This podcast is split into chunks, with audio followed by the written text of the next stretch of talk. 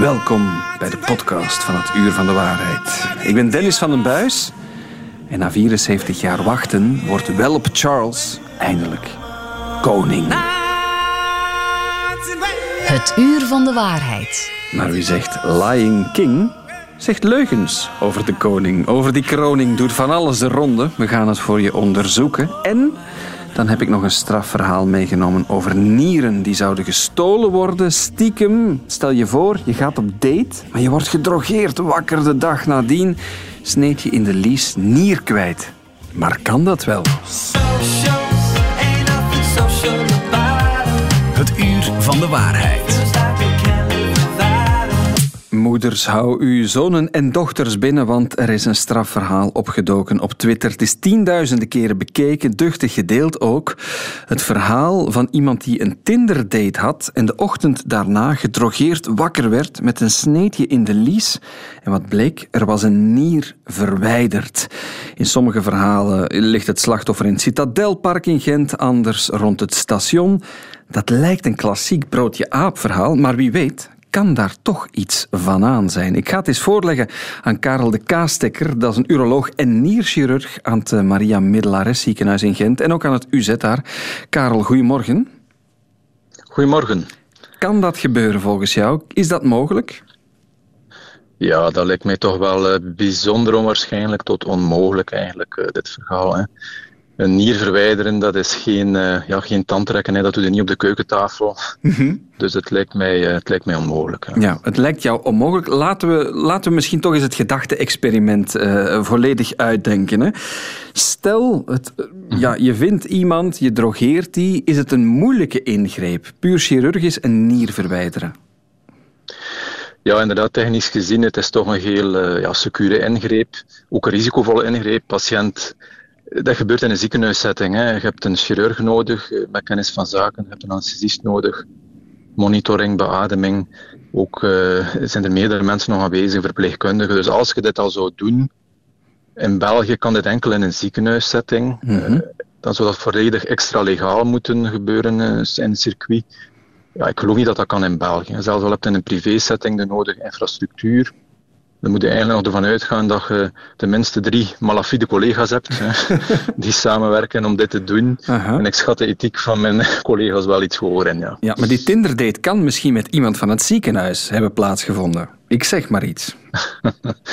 ja, maar dan nog, hè, dan moet je binnen een ziekenhuissetting, zonder dat dat met medeweten van, van anderen dit gaan doen, nou, dit, dit gaat niet. Nee, het gaat niet. En, en echt puur qua, qua snijwerk, een nier die je nadien waarschijnlijk ja, of wil doorverkopen of transplanteren, is dat moeilijk om die los te maken? Ja, dus inderdaad een, een, een complexe operatie om dat te doen. En dan moet je heel snel die nier gaan uh, spoelen met uh, speciale vloeistof. En, en dan kan die nier bewaard worden op ijs. En gedurende ja, een aantal uur is dat. Uh, hoe korter dat die tijd is, hoe liever. En bij transplanteren liefst zo snel mogelijk dan nadien. Mm -hmm. uh, je moet dan ook al ja, voor hebben dat je dan eigenlijk direct uh, een, een, een acceptor nodig hebt die eigenlijk beschikbaar is uh, op hetzelfde moment. Een, een nierpatiënt eigenlijk, iemand op een wachtlijst. Want ja. dat zit daar ook wel achter, achter ja. dat verhaal, drukte op wachtlijsten. Heb jij ooit als nierchirurg plots een telefoontje gekregen van out of the blue, er is een nier beschikbaar? Um, wel ja, dat, dat uh, inderdaad. Die komen, uh, uh, dat is dan bij overleden donoren zo. Hè. Mm -hmm. maar als het gaat om levende donoren, dan is dat eigenlijk dat is maandenlange uitwerking en door de nefrologen. om te zien dat dat wel hoge kans op slagen heeft. Er moet heel veel gecheckt worden, afgetoetst worden. Dat zwarte circuit kan niet meteen een nier tot bij jou krijgen. Ja, wel in theorie zou dat dan kunnen, maar alles is in België zo strikt gereguleerd qua transplantatie en registratie daarvan, dat ik eigenlijk zeker ben dat dat in België niet kan in een extra legaal circuit. Mm -hmm. In andere landen, let op, hè, er zijn uh, wel wat landen waar dat orgaanhandel gedoogd wordt of, of, of zelfs ja, aanwezig is. Hè. Landen waar dat er veel armoede en corruptie is. Dat het daar dan gebeurt in, in privé-settings waar dat er weinig controle is over transplantaties, wel, dat zou nu nog ergens misschien kunnen. Maar dat is niet een slachtoffer wel, dat, dat plots eh, in het Gentse nachtleven gevat wordt door iemand die die plannen heeft. Ja, dat lijkt mij meer uh, het script van een misdaadthriller of van een, van een Netflix-serie. Maar mm -hmm. uh, Nee, dat zijn dan meestal mensen die eigenlijk tegen betaling en, en met akkoord, een, een, of ja, soms onder dwang ook, uh, de, de, nier dan gaan afgeven. Ja.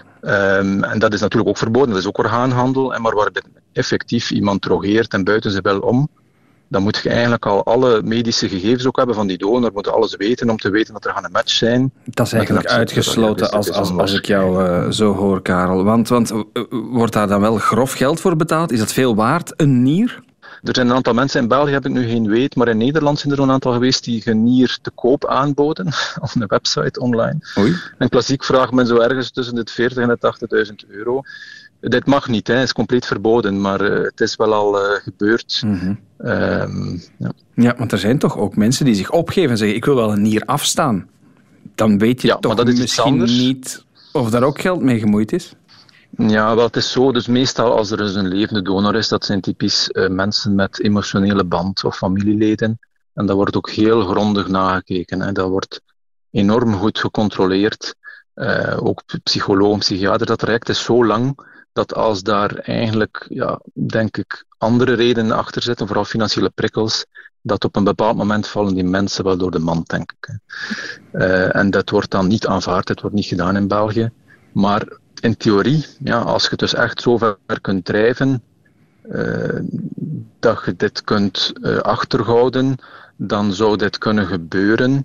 Maar en nog een keer, dit wordt bijzonder streng opgevolgd. En men is zeer argwanend, bijvoorbeeld bij mensen die zouden afkomen um, met ik heb een broer in het buitenland, uh, een neefje of zo. Allee, dat, dit zijn van, van die verhalen die dan plots niet verifieerbaar zijn. Mm -hmm. um, of als men nu, een altruïstische donor bestaat ook, dus de Samaritaanse donor die zegt ik wil gewoon mijn hier afstaan zonder meer. Ik heb geen, is gelijk aan wie.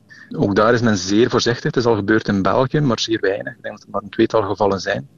Eh, maar daar gaan men zeer voorzichtig zijn. Dat daar uh, inderdaad geen financiële prikkel is of, of een andere vorm van druk. Maar dat zijn allemaal heel andere gevallen dan de beginsituatie. Die tweet over Gent, samengevat van het medisch standpunt, wat zou je daarvan maken? Ja, dit is een verhaal. Eh, dit is een onzin. Hè. Urban legend, zoals dat ze zeggen. Okay. Ik geloof er niks van. Goed, uh, hou toch misschien maar je collega's die gaan Tinder daten in de gaten.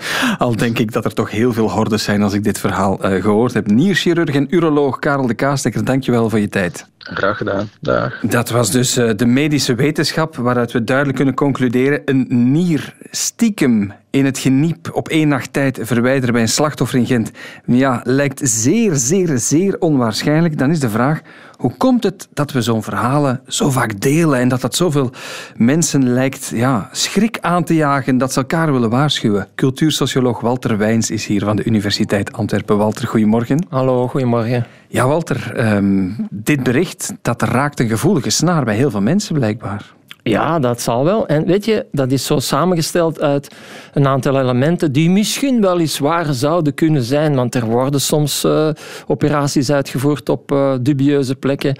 Uh, er wordt ja, tegen veel geld worden er organen getransplanteerd of tenminste verkocht en verhandeld. En uh, het is soms gevaarlijk wanneer je via Tinder uh, contact neemt met iemand die je niet kent. En voor je het weet maak je onprettige dingen mee. Als je daar dan uh, een combinatie van maakt, ja, dan krijg je zoiets. Hè. Voor je het weet ben je je nier kwijt. Ja. ja. Want als je het even snel googelt, dan kom je het ook tegen, dat nierenverhaal op broodjea.nl bijvoorbeeld, in andere versies ook al van tientallen jaren geleden. Maar er is toch iets wat ervoor zorgt dat we als mens dit blijven delen een of andere manier. Ja, die broodje-aap-verhalen, ja, die heb je natuurlijk in alle maten en gewichten. Uh, die knopen aan bij allerlei dingen. Heel vaak knopen die aan bij heel alledaagse zaken. Uh, uw hond of zo, of uw kat, of wat je op je boterham smeert, of zoiets. Mhm. Dingen die alledaags zijn, waarvan je denkt, ja, wat, wat valt daar nu een verhaal van te maken? Maar dan krijg je zo een wending, zo zeg maar een, een magisch-realistische wending. In ene keer dringt daar een verschrikkelijke wereld in door, in die heel eenvoudige dingen. En dat is des mensen. Mensen hebben het vermogen om, ja, uh, hebben een verbeeldingskracht. Hè? En die hebben dus een, het vermogen om tegen de werkelijkheid in, als het ware, een anti-werkelijkheid of een, een, een, nieuwe werkelijkheid, een verzonnen werkelijkheid, een gefantaseerde werkelijkheid te creëren. En dus, het is dan wel van belang dat het raakt aan iets wat we kennen of waar we uh, vragen bij kunnen stellen of angst rond hebben? Ja, uh, dat is het. Hè. Dus uh, het zijn vooral die thema's. je zou kunnen zeggen, zo'n zo verhalen die gaan vaak over uh, grensoverschrijdingen. Uh, grensoverschrijding in de richting van dat kan niet waar zijn, dat is onmogelijk. Ja, toch is het waar, ik heb het, uh, waar, ik heb het horen zeggen enzovoort. De mens verlegt voortdurend grenzen. Maar heel vaak gaan die over grensoverschrijding in de richting van datgene wat ons beangstigt. Als het ware de afgrond induiken, uh, de dood in de ogen kijken, ziek worden, geweld meemaken, uh, rampen uh, meemaken. dus dat zijn dingen waar we altijd natuurlijk angst voor hebben mm-hmm. en die ons fascineren. Is dat dan iets wat in onze, onze geest zit ingebakken van dit kan ons bedreigen, we moeten dit delen om anderen te waarschuwen? Ja, wel, dat delen weet je, het vertellen van die verhalen heeft dat is natuurlijk vaak ook heel banaal. Een strafverhaal bindt de groep. Hè. Je gaat bij wijze van spreken rond een tafel zitten of je hangt aan de toog en de, de stemming is niet, niet al te, te, hoog of, of te sterk en dan vertel je een sterk verhaal. En in één keer wordt de aandacht gespitst en krijg je, ja, wordt eraan zeg maar, aan bonding gedaan. Hè. De groep uh, wordt plotsklaps een beetje aaneengesmeed. Waar, uh, waarheid of niet, dat maakt ja, eigenlijk nee, niet uit. Hè? Nee, tuurlijk niet. We gaan ook niet naar het theater om, om, om de waarheid in de ogen te zien we gaan naar het theater om, zoals, uh, wie was het, Max Frisch, denk ik, het ooit, ooit mooi gezegd heeft, om de waarheid te omcirkelen met de niet-waarheid. En dan uh, worden er, lichten er zaken op die we misschien anders niet zien. Dat is eigenlijk wat fictie de hele tijd doet. Nu hier uh, bij Broodje Aap verhalen uh, ligt hem de kracht eigenlijk in het feit dat je wel weet dat het niet waar is of heel onwaarschijnlijk. Uh, maar dat je toch even in die, in die zone wordt gebracht van het moest maar eens waar zijn. En dat is zo, ja, dat is de reden waarom je naar, naar een thriller uh, of naar, naar een, uh, een of andere spectaculaire verhaaltje gaat luisteren. Met, met, dat verschil dat je bij die genres wel weet, ja, hier kijk ik naar iets wat, wat fictie is. Deze berichten zijn ook echt gedeeld door mensen die, die geloven dat dat gebeurd is met die nieren. Dat is waar. Je hebt inderdaad believers. Hè? Dus je hebt inderdaad... En dan heb je aan de andere kant uh, ook mensen die, die er, nou ik kan niet zeggen een broodwinning van maken, maar die er toch aandacht aan besteden om die uit de wereld te helpen. Dus je krijgt inderdaad ook hier een polarisatie. Ja, ja, ja. Uh, misschien doe jij daar aan mee, dat weet ik niet, maar in ieder geval, uh, je hebt mensen die, die dat mordicus willen weerleggen. Hè? Is dat sterker dan ooit, die twee bewegingen tegen elkaar met sociale media? Ja, wel. dat zou kunnen, sterker dan ooit. kijk, ehm, uh, echte uh, broodje aap-experten, zal ik maar zeggen, die wijzen erop. En zo'n mensen bestaan, hè, dus die hebben daar jarenlang uh, studies over verricht. Die, die wijzen er wel op dat heel veel, dat heel vaak het frame, het kader, de, de, de grondidee van zo'n verhaaltje, ja, dat gaat vaak terug op, op sages. Hè, dus die werden in, in een orale traditie verteld, maar dan in een ander gedaante verpakt. Dus het is, ja, het worden wel ja, urban legends genoemd, hè, dus moderne verhalen uh, Ethel Portnoy heeft ooit een mooi boek geschreven met de titel Broodje Aap. Hè, en daarom dat dat in het Nederlands taalgebied uh, zo ingang gevonden heeft. En dan ver vertelt ze ook het Broodje Aap verhaal. Hè. Um, Wat en, is dat? Misschien moeten we dat toch nog eens bijhalen. Hè? Ja, dat Broodje Aap verhaal zijn er verschillende versies. Maar zoals zij het uh, beschrijft, gaat het om een, een broodjesbar die in de buurt van een, een, een dierentuin ja, broodjes verkoopt. En dan blijkt op een goede dag dat er een lijk ligt onder de kar van de broodjesbar. en dus de politie wordt erbij gehaald en het blijkt, het is geen mens, het is een gorilla. En waarom ligt hij daar? Omdat ja, er wordt vlees van afgesneden en voilà, in een broodje of tussen een broodje gelegd en hoppakee. Uh, het is een iets toffer verhaal om door te vertellen dan ik heb een boterham met choco gegeten vanmiddag ja, voilà, natuurlijk. Ja.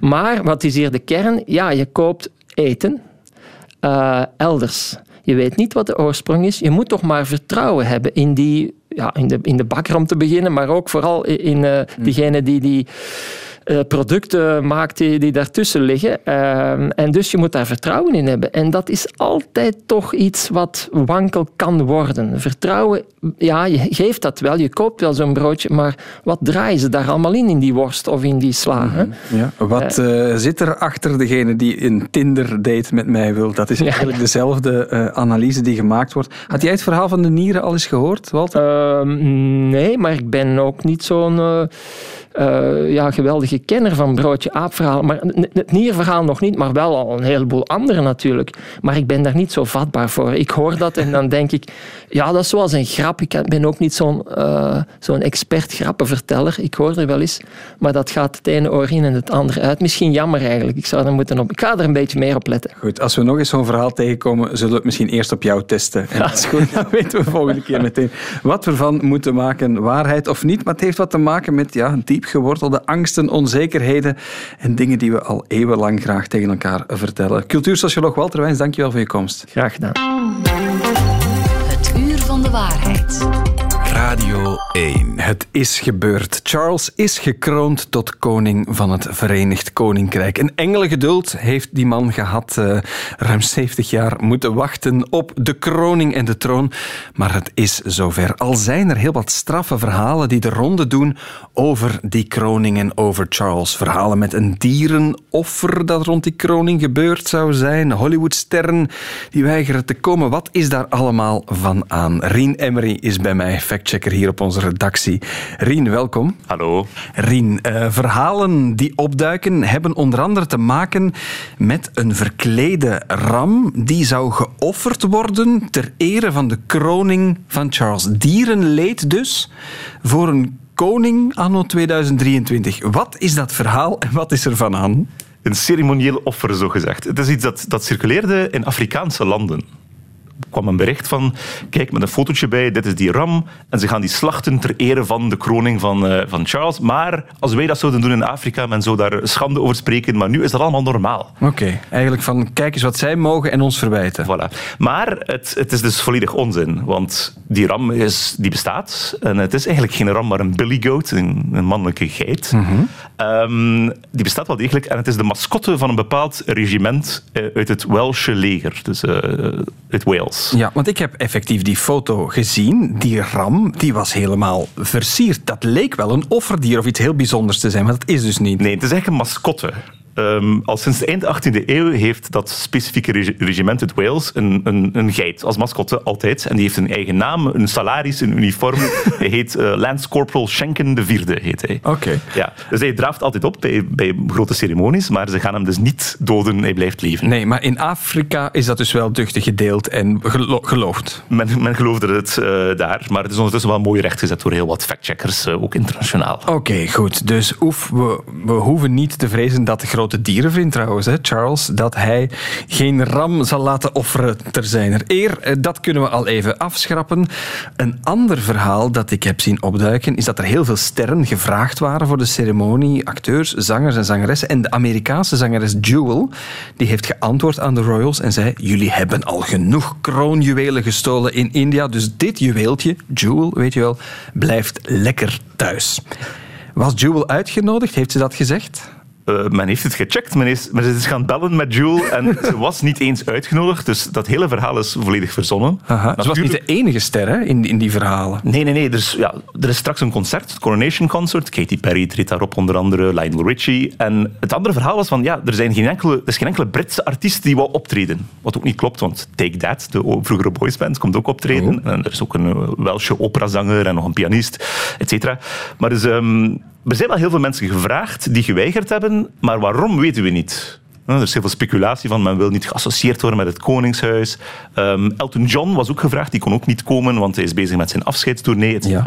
Komt naar het Sportpaleis binnenkort, als ik me niet vergis. Eh, dus dat is belangrijker voor Elton John dan King Charles. Van, het past niet meer in mijn planning. Hè. Dus er zijn wel veel mensen gevraagd waarvan we weten dat ze niet kunnen komen. Mhm. um, maar Jewel is dus nooit gevraagd. En uh, dat verhaal is, is, gewoon ja, beginnen verspreiden, omdat het natuurlijk appelleert aan het koloniale verleden en de rol van de Britse koninklijke familie daarin als er zo'n verhaal dan ja, ronddwaalt, dan delen mensen of geloven mensen het eh, iets, ietsje rapper. Ja, maar dus van een echte boycott van heel veel artiesten tegen Charles en the Coronation. Daar is, niet, geen bewijs voor. Geen bewijs. Het is niet zoals bij Trump, waar het uh, effectief wel was dat sterren zeiden: we komen niet. Goed, ook dat kunnen we even laten voor wat het is, terwijl de koets nog altijd mooi voortparadeert.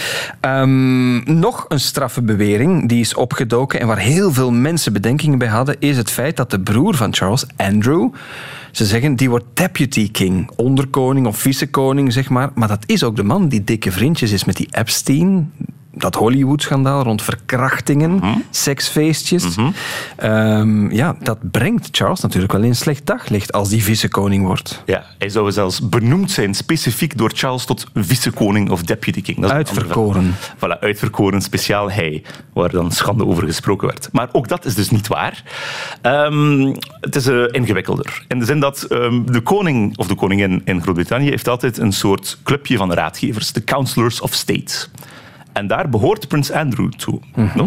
dat was hij al toen Queen Elizabeth nog koning was en ook nu nog.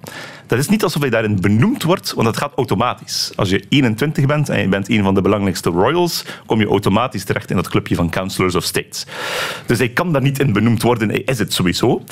Um, aan de andere kant dat klopt inderdaad. Uh, Prins Andrew was bevriend met uh, Jeffrey Epstein vroeger. Uh, Epstein heeft ondertussen zelfmoord gepleegd in de cel. Mm was inderdaad een veroordeelde sekscrimineel, klopt.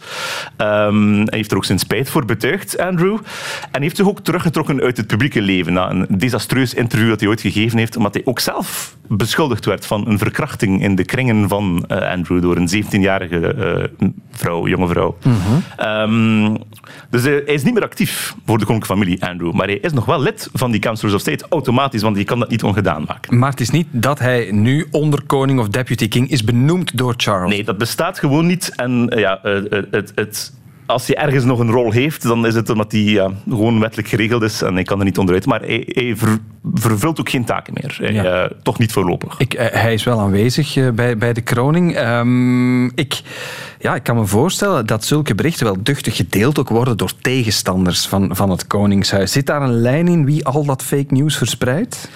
Het is typisch natuurlijk voor, voor um, ja, groepen waar men een hevige gevoelens over heeft. Als men zeer anti-royalistisch is, men is tegen het koningshuis, dan geloof je al sneller slechte nieuwtjes over een koning of een lid van de koninklijke familie. Um, maar ook binnen de royalistische factie, mensen die fan zijn van het koningshuis, heb je wel uh, ja, een soort splitsing. Onder andere nu mensen die fan meer zijn van Prins Harry en van Meghan Markle.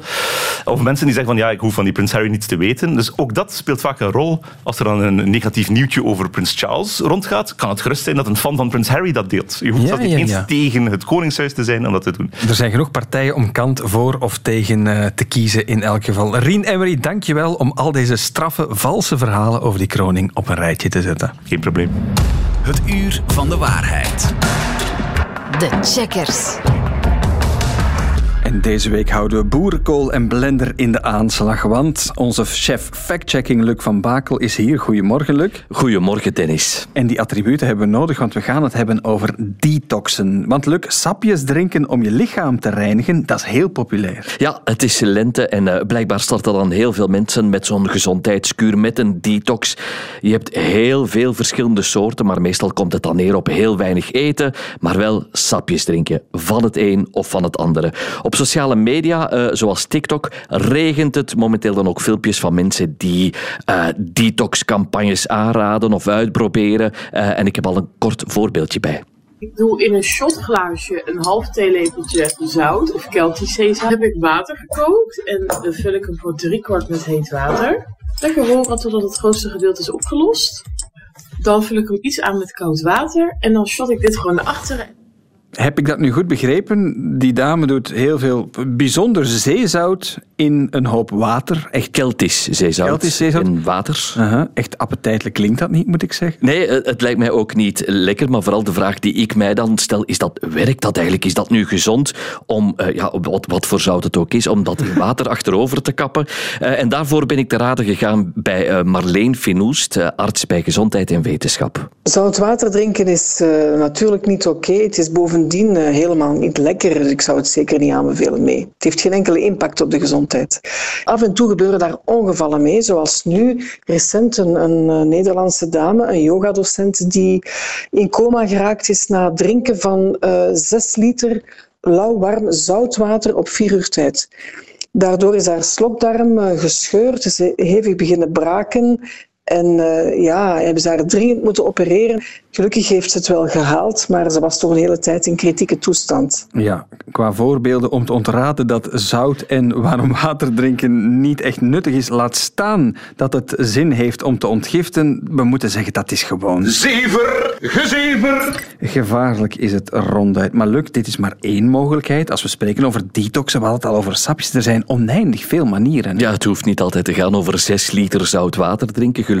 Maar er zijn heel veel filmpjes die je ziet met allerlei pakketten die je tegen betaling kunt bestellen met groenten en fruit. Ik heb nog een voorbeeldje van TikTok bij. Dit is de driedaagse sapkuur en bevat 27 verschillende sappen gemaakt met 330 gram groenten per flesje. De sapkuur is gericht op het krijgen van voldoende groenten en vitamines om je immuniteit te boosten en energie te verhogen. Ja, energie te verhogen. Uh, wat je dan ziet in dat filmpje is een doosje. Er zitten, ik denk, negen flesjes in die je per dag naar binnen moet kappen. Het maar, sapkuur van de waarheid. De sapkuur van de waarheid. De vraag dan ook, ja, werkt dat? Is dat nu echt gezond? Eh, en daarvoor ben ik opnieuw te raden gegaan bij Marleen Finoest van eh, Gezondheid en Wetenschap. Van al die detoxkuren is 0,0 effect aangetoond. Het heeft geen enkele zin of geen enkel nut om te detoxen voor je gezondheid.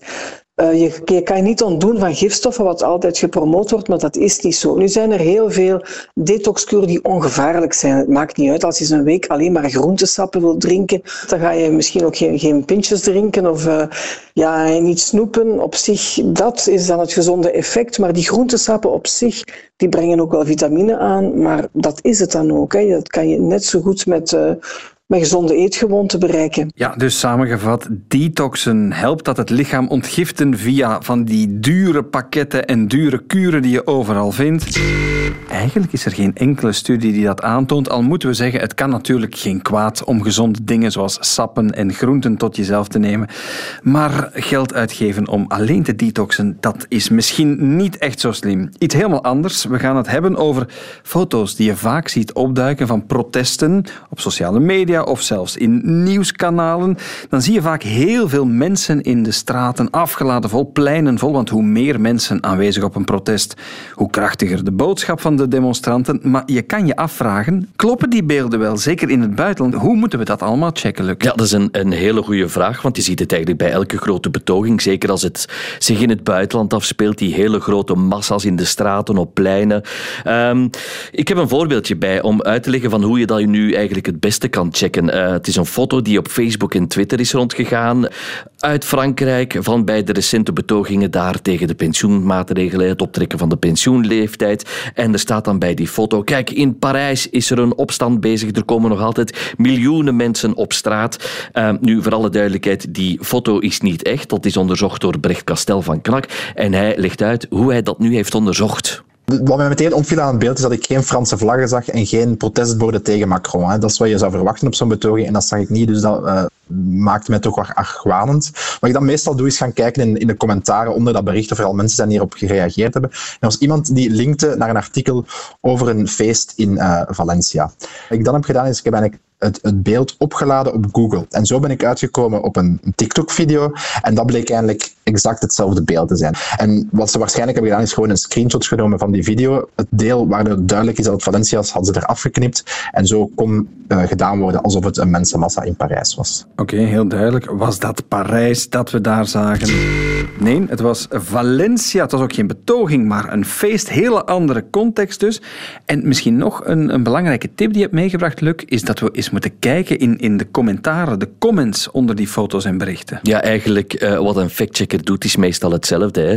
Je hebt een beeld dat je ziet tegenkomen, je kan je vraag stellen, wat zie ik op dat beeld? Maar wat helpt is altijd eens te lezen wat mensen onder zo'n foto of onder een tweet schrijven. Want soms zeggen dan wel eens mensen van, ja, dat beeld is niet echt en hier is het origineel. En ja, dan ja, ja. er meteen uit. Maar het geeft soms wel aanwijzingen van waar je kan beginnen zoeken.